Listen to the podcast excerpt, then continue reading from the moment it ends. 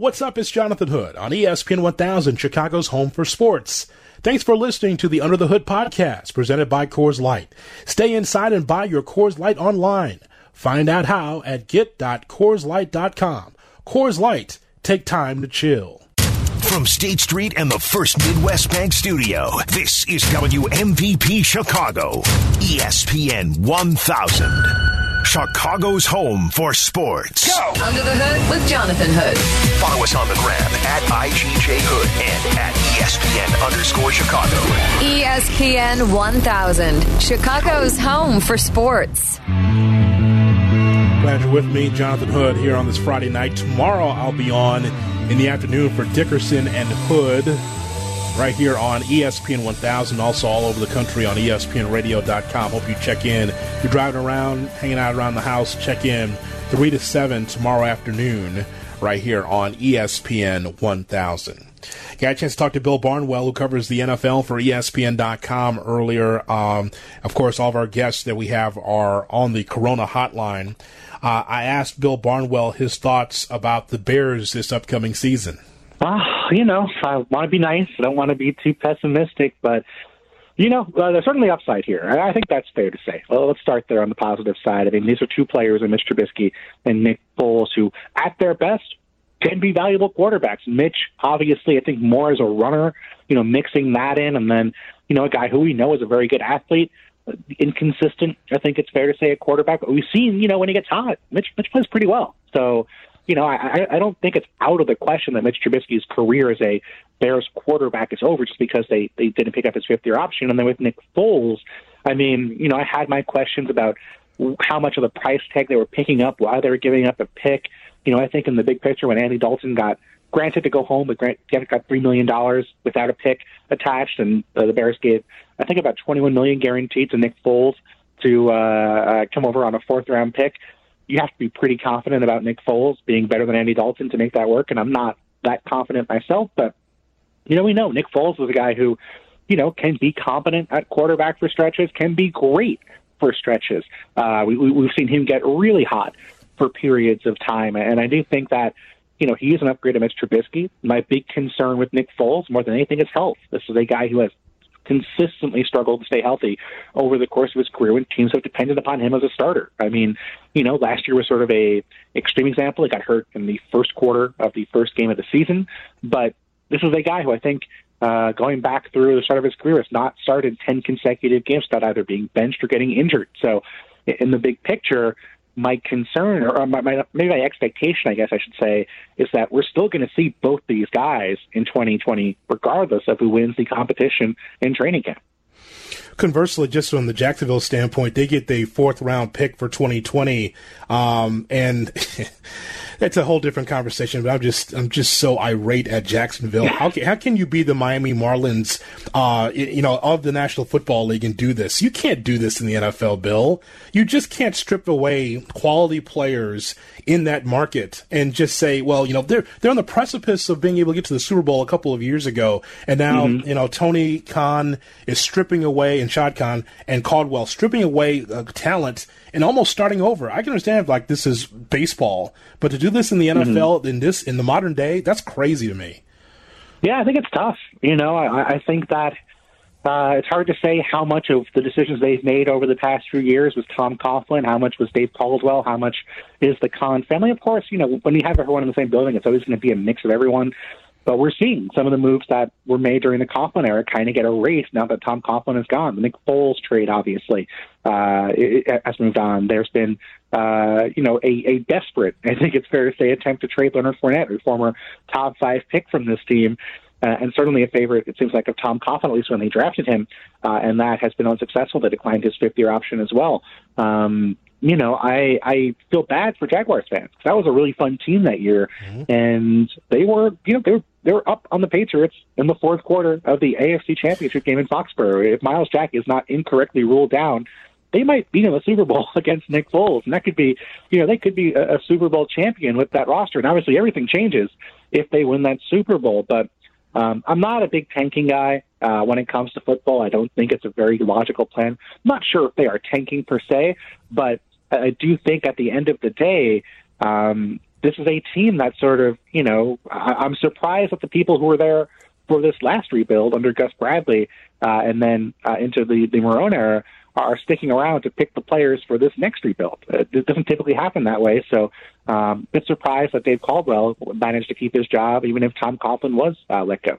Yeah, it's good. It's crazy. Bill Barnwell from ESPN.com, host of the Bill Barnwell podcast, wherever you download your podcasts, joins me, Jonathan Hood, on Under the Hood on ESPN 1000 and the ESPN Chicago app. So, Bill, so do you foresee um, Nick Foles starting for the Bears this upcoming season?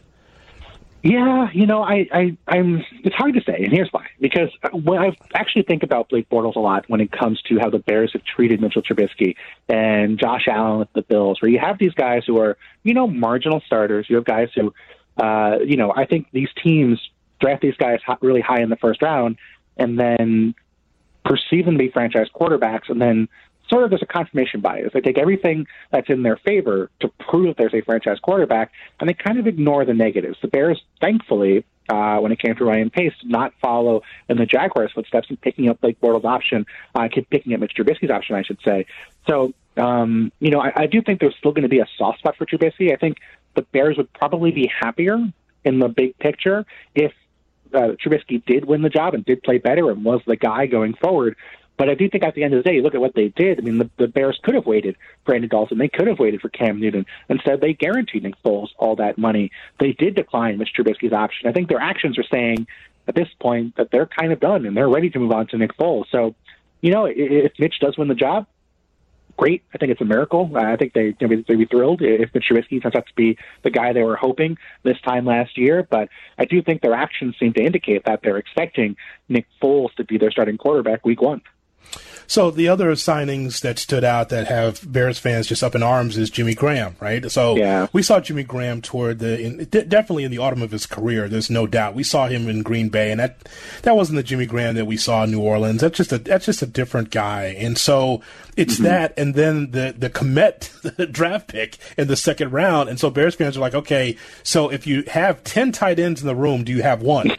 Okay, and so so that's a Bears issue, and then the Robert Quinn signing. You believe that the Bears could have been able to get uh, another solid pass rusher, but not for so much money for Quinn. How do you weigh the Graham and Quinn signings by the Bears? Let me start with Quinn because I think he's really interesting because you look at uh, some of the work ESPN does in terms of uh, pa- measuring pass rush, the, the pass rush win rate analysis that, that involves that uh, you know the the player tracking data the NFL produces. Robert Quinn tracks out as the best pass rusher in football by those measures. Now, I'm not saying you should pay Robert Quinn like he's a top pass rusher in football, and the Bears are not. And clearly, there was not a market to pay him at that level. But I think he's a guy where, you know, he might be pretty underrated. He might be, you know, a, a top ten, top twelve pass rusher. So um, you know, I don't know that's what necessarily what the Bears needed, given that they have Khalil Mack as the, or at least at the time was the highest paid uh, edge rusher in football on the other side of the field. I don't think you want to necessarily commit that much to two edge rushers, but I do think Robert Quinn is a really talented football player and honestly a pretty underrated football player. So I, you know, I could maybe sort of wonder about spending the money elsewhere, but at the end of the day, I think he's a good player, and I think that's not the worst idea in the world. With Jimmy Graham, you know, it, it's just I understand being optimistic. I understand hoping to kind of have a guy you can plug in there, whether it's Foles, who loved throwing to tight ends in Philadelphia, or Trubisky, who, uh, you know, who did have some kind of connection with Trey Burton that first year before things went south last year. I understand wanting to invest in tight ends, but this is an organization that over and over again has said, hey, we don't know what we're doing. They paid uh, they drafted Adam Shaheen in the second round, and that turned out to be disappointing. Of course, injuries are a big part there. They paid Trey Burton like he was a top five tight end when he was, you know, had been the Eagles' number two, number three tight end. That contract didn't work out. They have a lot of good money for that Trey Burton deal. Um, Jimmy Graham contract. I mean, you know, it's one thing if it's I hear from somebody in the league and they say, "Oh, that's a little surprised by that." That was, I think, every team in the league kind of said, "Wow, you know, what are we missing here that we didn't give Jimmy Graham that kind of money?" Um, so I, I'm just, you know, it's hard for me to think that the Bears did that out of much more than just desperation. I understand wanting to address the position, um, but I do wonder if they had known, okay, we're going to be able to get get uh, Cole Kmet in the second round. Would they go back and, and offer Jimmy Graham that same contract? I, I, I can't say. There are different sorts of players, but I do think that you know, given how thin or given how how uh, how unaffected the wide receiver market was this year, how he did see a lot of you know talented wideouts uh, you know, signed for marginal money. I, I wonder if they've been better off spending money on a wide receiver and you know committing to another tight end elsewhere uh, for much less money, as opposed to giving Jimmy Graham what is really a pretty shocking deal given his lack of blocking ability and given that we really have seen him miss and lose several steps over the past couple of years. Bill, I think I've got it. Okay. Akiem Hicks, uh, Eddie Goldman, Khalil Mack, as you mentioned, Roquan Smith, uh, Robert mm-hmm. Quinn, Kyle Fuller, Eddie Jackson. I got it. The Bears are trying to build the 2000 Ravens. That's they're trying to. They, they, I mean, your defense is solid. I mean, it, it was solid before the, the, as you mentioned, the signing. You didn't have to. You didn't have to sign Robert Quinn. That defense was already going to be great.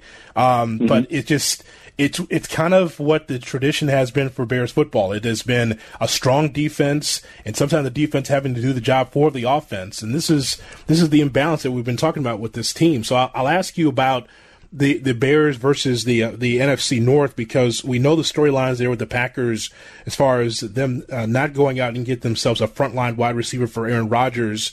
Vikings, sure. I thought had a terrific draft. So how, how do you assess the the NFC North, what you've seen here in the offseason? I have to admit, I think it's still pretty wide open. Um, you know, I think the Packers, even leaving that wide receiver issue aside, you look at the numbers for the Packers, they are maybe the most likely team in the league to decline in 2020. Not, not going to be a bad team, I don't think. They're not going to go 4 and 12, but wouldn't shock me if they were a, you know, a 9 and 7, a 10 and 6 football team, if they were, you know, kind of fell back to the pack uh, not to make it fun, but fell back to sort of the the rest of the teams in the NFC North. The Vikings are a team that traded away Stefon Diggs, one of their best players. Not rebuilding on defense, but certainly retooling uh, in the secondary on defense. A lot, a lot of veterans go, kind of had to fix up that cap a little bit. Um, could see them taking a step backwards again. Lions are a team by the numbers, coincidentally, they're probably one of the most likely teams in the league to improve this year. And you figure just getting Matthew Stafford back for you would assume 14, 15, 16 games would be a huge upgrade, given that they were winless without Matthew Stafford or quarterback. So, um, you know, this could be a division where anything goes. I, I really do think it could be something like the NFC West last year. We could see a team come out of nowhere and win the division. And the Rams, who I think were everyone's top favorite to win the division, fell off and kind of fell back to the pack. Now, um, the Bears, I, I mean, it, I think it depends on what you get at quarterback. We know the defense is going to be good. Mm-hmm. We know that, um, you know, there, there's talent on offense. This is not a talentless offense by any means. Um, you know, can uh, they get more competent and more consistent quarterback play? Can they get more effective uh, running the football? And can Matt Nagy, a guy who, you know, I think was seen as an offensive you know, mastermind in that first year and really took a lot of criticism, not only from uh, you know, the local media, the national media, but also ex-players, people who are watching that offense. You know, your Kurt Warners, your Dan Orlovsky's, guys who, you know, watching that offense, trying to figure out what the, the, the concepts are and what the game plan is.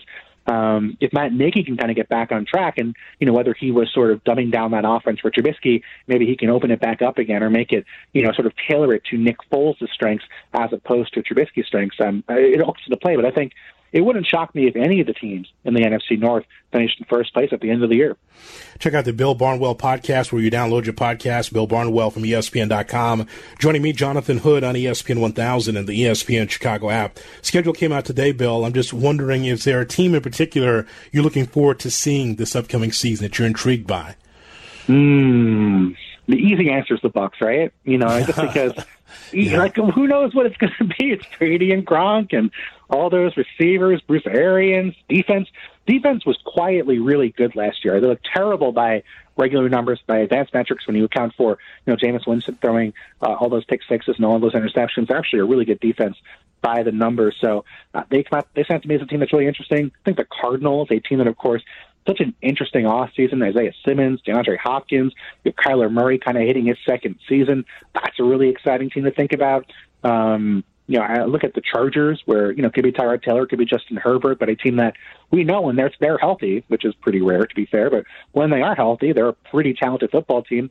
And then I think the AFC East, because it's always been you know kind of the Patriots first and everyone else chasing them, and that's no longer the case. Patriots are in the thick of the division, and Bills are a team that could win 13 games. Josh Allen plays poorly; they could win six or seven games. So uh, that division's wide open as well. So I'm uh, I feel like that could be the most interesting division, and then just individual teams popping up here and there could be uh, really fascinating to watch come 2020.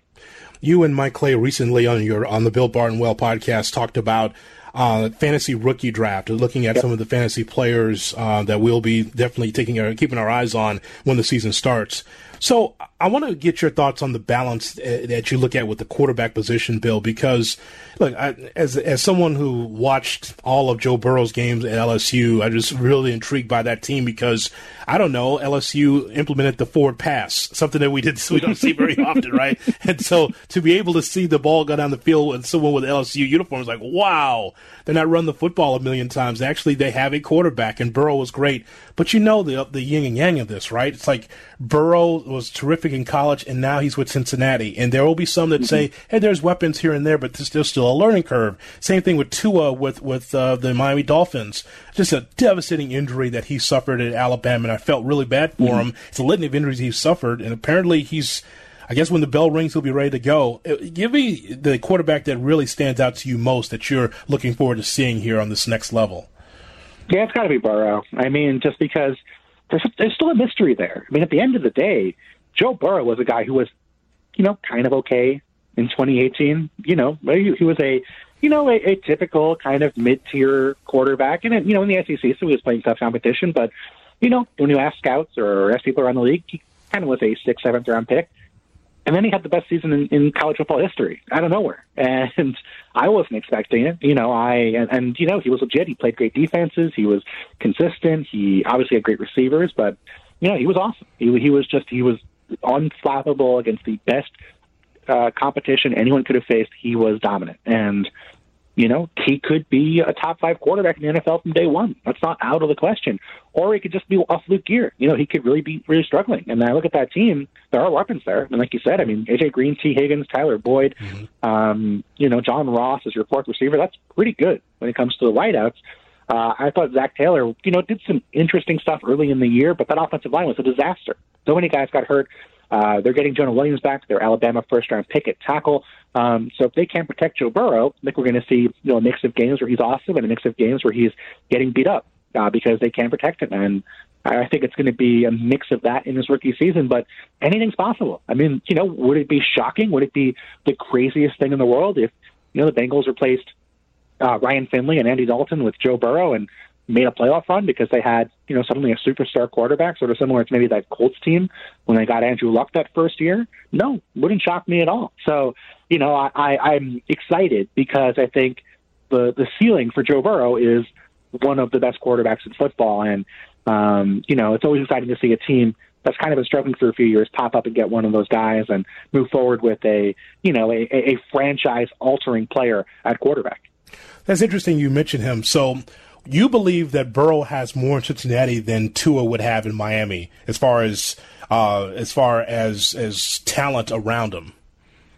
I do, yeah. I mean, I think about okay. the Dolphins this offseason, you know, they added offensive linemen in the draft. I think that's going to help. They signed Ereck Flowers and Ted Karras. They added a ton of offensive line depth um, and some possible stars, Austin Jackson, Robert Hunt, um, and, and like I said, Flowers as well. But they really didn't address the receiving corps. I mean, it's DeVante Parker, Allen Hurns, Albert Wilson, Mack Hollins, Gary Jennings, Mike Gesicki. I mean, they did sign Jordan Howard to a very questionable contract. Mm-hmm. They traded for Matt Breida, who's a you know going to be the, the boomer bust back for them, but they did not really add that receiver I was expecting for uh, for Tua Tagovailoa. So I, you know, DeVante Parker played really well last year, but that was one year and missed you know five or six years of him being very frustrating and very difficult to uh, kind of get on the field and play well week to week. So I, I think we're going to be sitting here next year saying Joe Burrow and the Bengals need to add an offensive lineman to help that offensive line.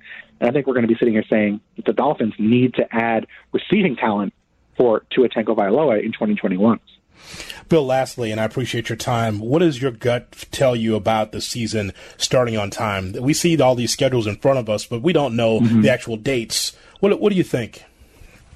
Skeptical. I mean, you know, I I would love if it did happen, I, I would love obviously, but I think it has to be the the bigger picture has to be right. You know, I don't want the games to happen just so we can have games. I want there to be healthy people. I want there to be you know a safe opportunity for players to be able to play without you know having the proper testing, having the right people around them.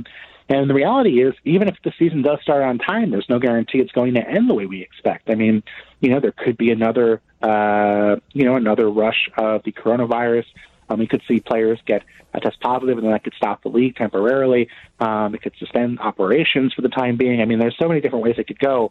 Um, you know, I, I think that the NFL's goal at the end of the day is to start games on time, and I like to believe it's going to happen, but I think we're going to have to see what other leagues do. I mean, we're going to have to see what happens with baseball, what happens with basketball and hockey, and then with uh, soccer leagues overseas, and um, you know what those leagues are able to start a season or restart their season, and you know get able to keep things up week after week with testing and with players testing negatively. Uh, you know, and, and I, I think it's going to be different. It's not going to be what we usually expect. I don't think there's going to be fans there either way, but you know, I do think at the end of the day we're going to have something resembling a season. I'm just not sure if it's going to be, you know, the full 16 game affair as we typically would expect.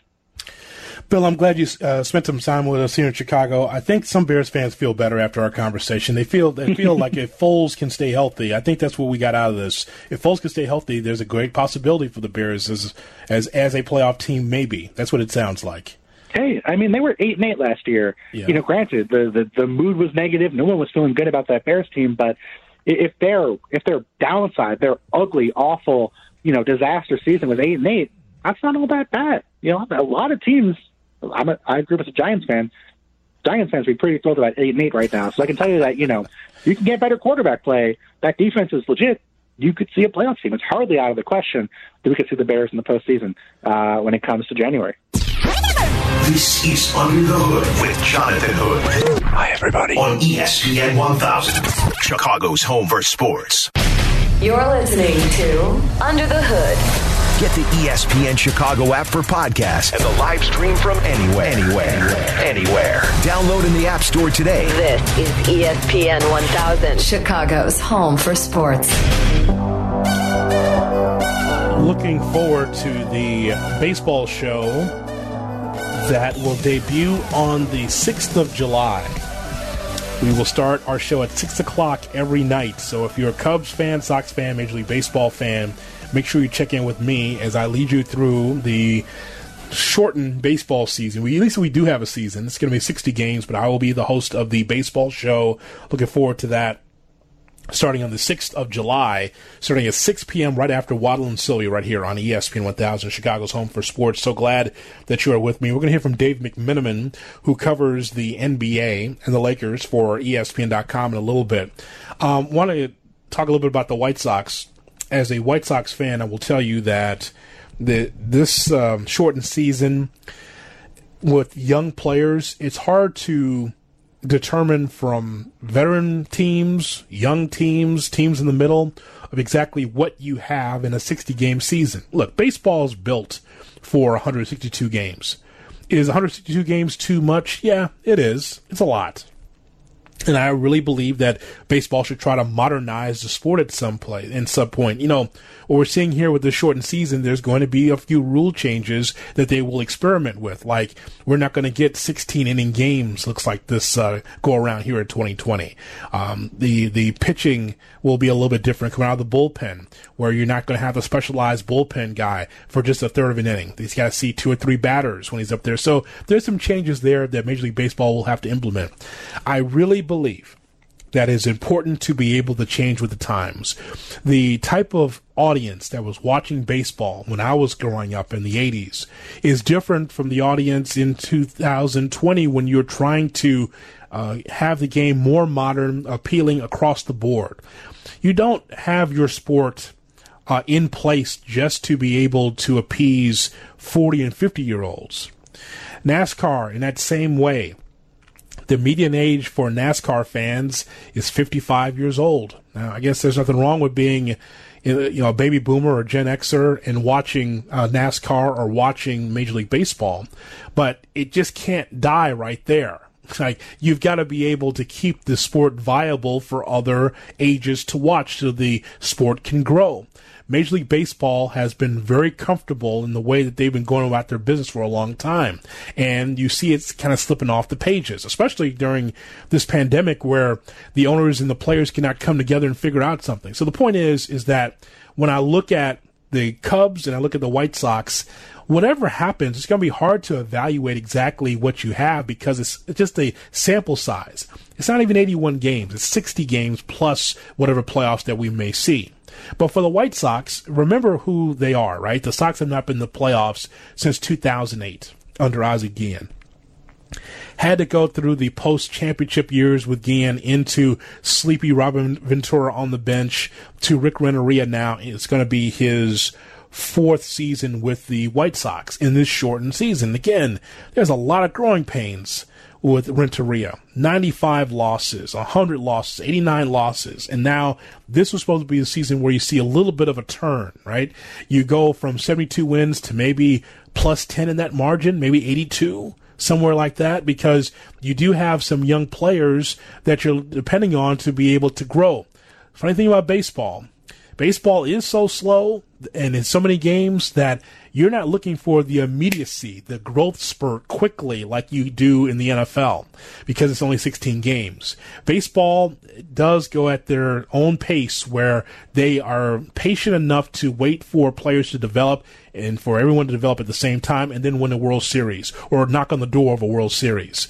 Uh, but for this, for Rick Renteria, I really thought this was going to be make or break for him, but I kind of feel like whatever happens in this season, Rick still might be around in the next season in 2021. Who knows? But Rick uh, Rick Hahn, uh, the general manager for the White Sox, was on WhiteSox.com talking about a number of things, including how this year is a transition year from rebuild to contender. We're obviously very excited here to to get started in the coming days. Uh, I think the primary goal for all of us is to uh, build off the momentum and the good feeling and the excitement that we had in, in Glendale. Those of you who were able to be down there and experience firsthand what uh, uh, what we were building and the way that team was coming together, we were in a really good place. Now, obviously, uh, real life got in the way, uh, but as we ramp back up here in the coming days, we're uh, we're very excited to try to pick up where we left off and continue to build on that momentum. I'm of the mindset and have been of the mindset that what we're building here is is a multi-year project. It's a multi-year endeavor. This was going to be sort of that first year of transitioning from the rebuild into that competitiveness stage. Uh, so it was extremely important from our perspective to get these guys out there and competing. Uh, we obviously have a young club, uh, team that's only going to grow and, and benefit from playing experience during the regular season and hopefully the postseason. So getting a taste of that this season was uh, of the utmost importance. So we're we're excited about that. We're excited about the idea that this team's going to have the opportunity to start on what we view as a, a multi-year path towards championships. So Rick Hahn with his thoughts uh, on the Chicago White Sox. Lucas Giolito is supposed to be one of the big guns for this White Sox team for the near future. Remember last year, 14 and 9 record with a sub 4 ERA and 10 and 13 in 2018. We saw the change. Yeah, four more wins, but the point is, is though that you saw uh, a turning of a corner, I thought, from Giolito. Now a healthy Giolito, what does that look like for 2020? Some thoughts now from Giolito as far as how he agrees with what we just heard from Hahn and his assessment of the season. Definitely agree with Rick there. Uh, for me, the development never stops. Like, you know, I have two years, I have two full seasons in the big leagues. I am not even close to where I want to be as like a complete product, I guess you could say, as a pitcher. And I don't think I ever will be. I'm always going to be trying to develop something, always going to be trying to work on something until the day I retire. Um, so, I mean, it I for me, it's like any given season, you're going to have everybody trying to develop better skills, especially younger players that are, you know, new to the experience, um, you know, not used to how a big league season works. Obviously, this is going to be a lot different than a normal big league season for for some of these guys. But at the same time, we are showing up to the field ready to compete every single day.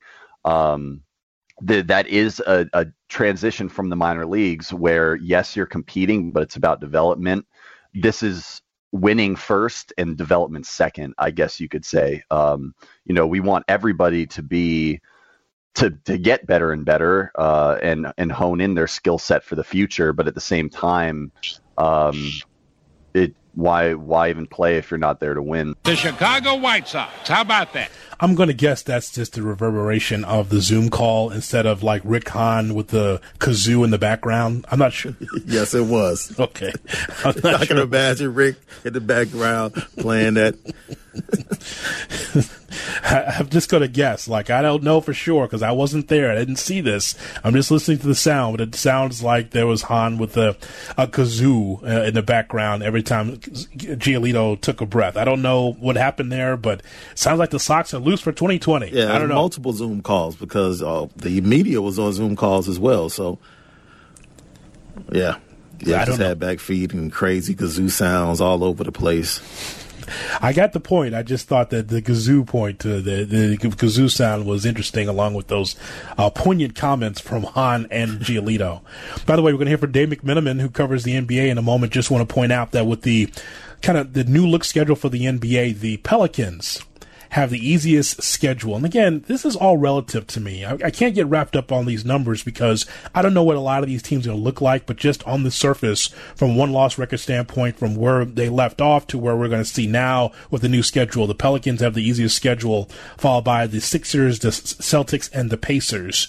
Um, so it'll be interesting to see the hardest, uh, the Miami Heat the Toronto Raptors, Denver Nuggets. Those are the top three teams that have a tougher schedule than they had um, uh, when everything stopped. So Pelicans, interesting.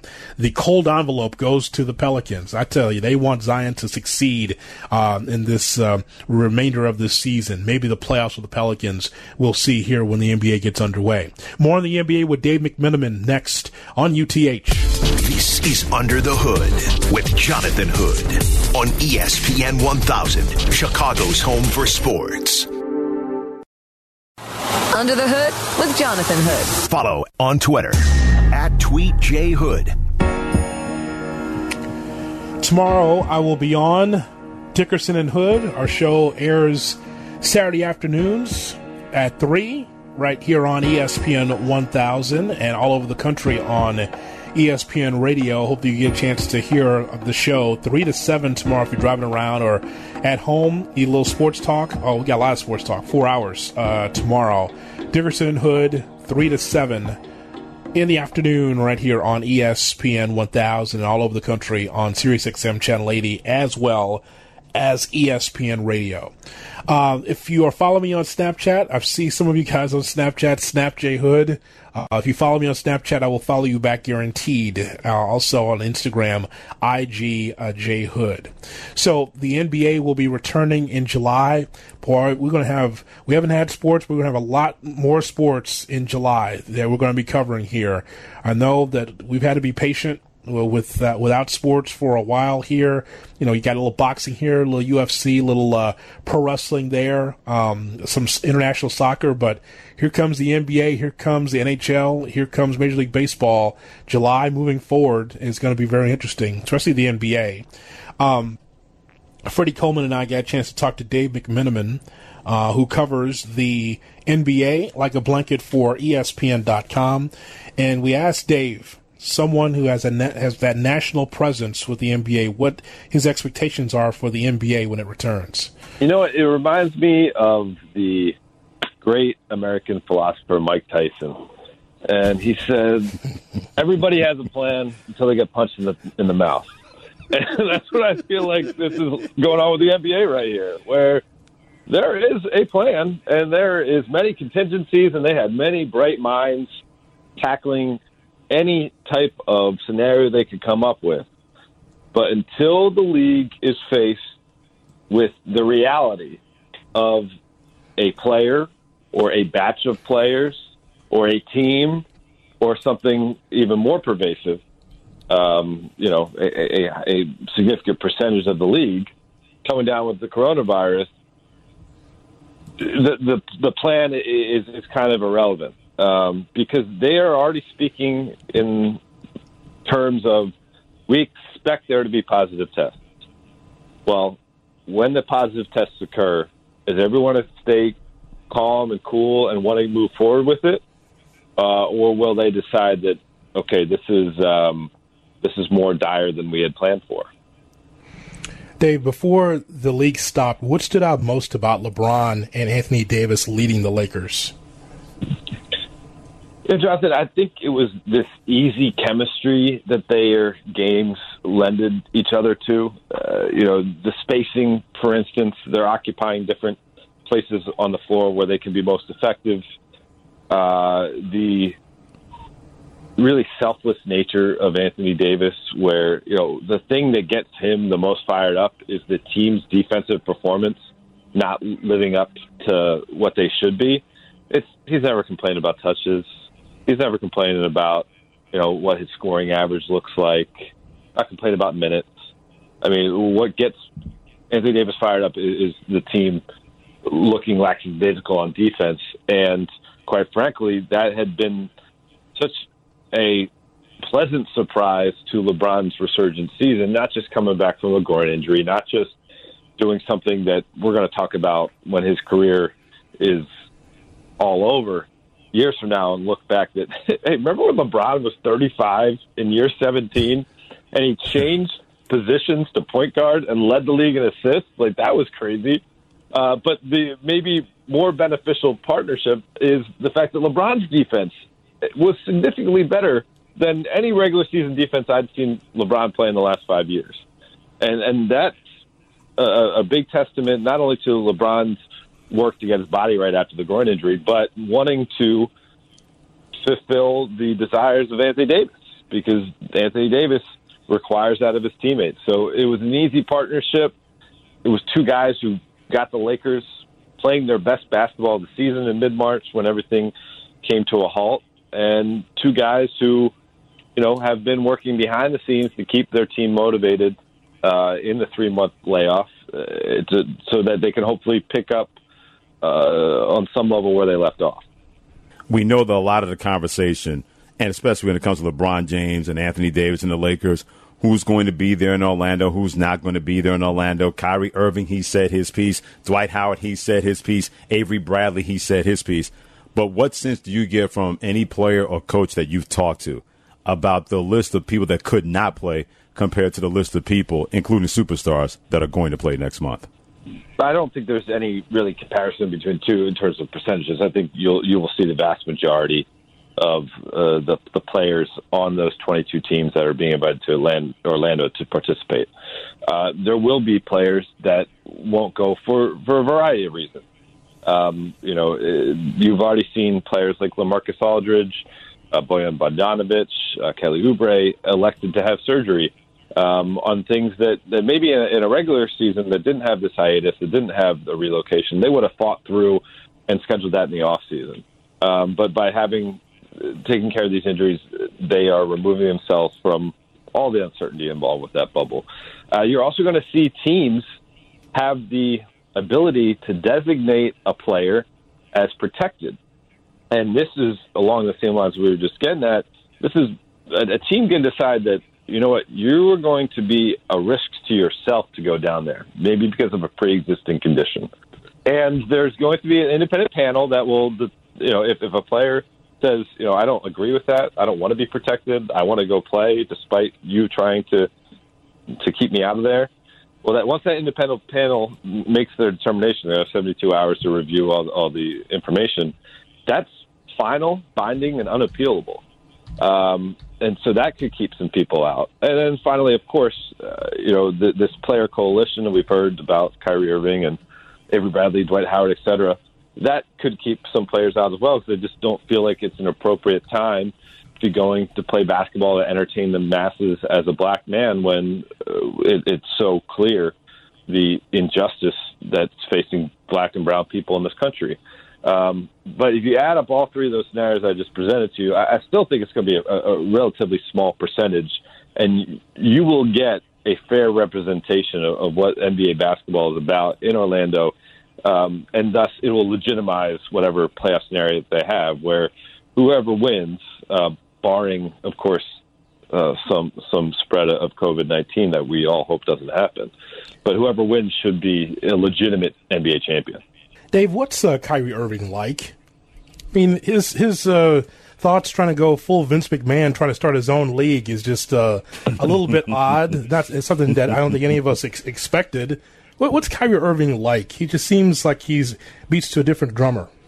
Yeah, that's a good way to describe it, Jonathan. I, I covered him for three seasons, day in, day out, and you know there were days where I felt like, okay, we um, we're making a connection here. You know, I, I talked to him about how I, I, I played pickup basketball with his father in the summertime at a, at a, a fantasy camp, and you know we had a really nice conversation. You know, we'd talk about you know his experience with ACC basketball. I went to Syracuse, he went to Duke, and you know, and then there were other days where you know there's not all that much media around. We're in some city around the country, Utah, or whatever, and and you're asking a question. I feel like you're pulling teeth, and it's not even a difficult question to answer. It's not like a you know a gotcha question, or it's not even a negative question.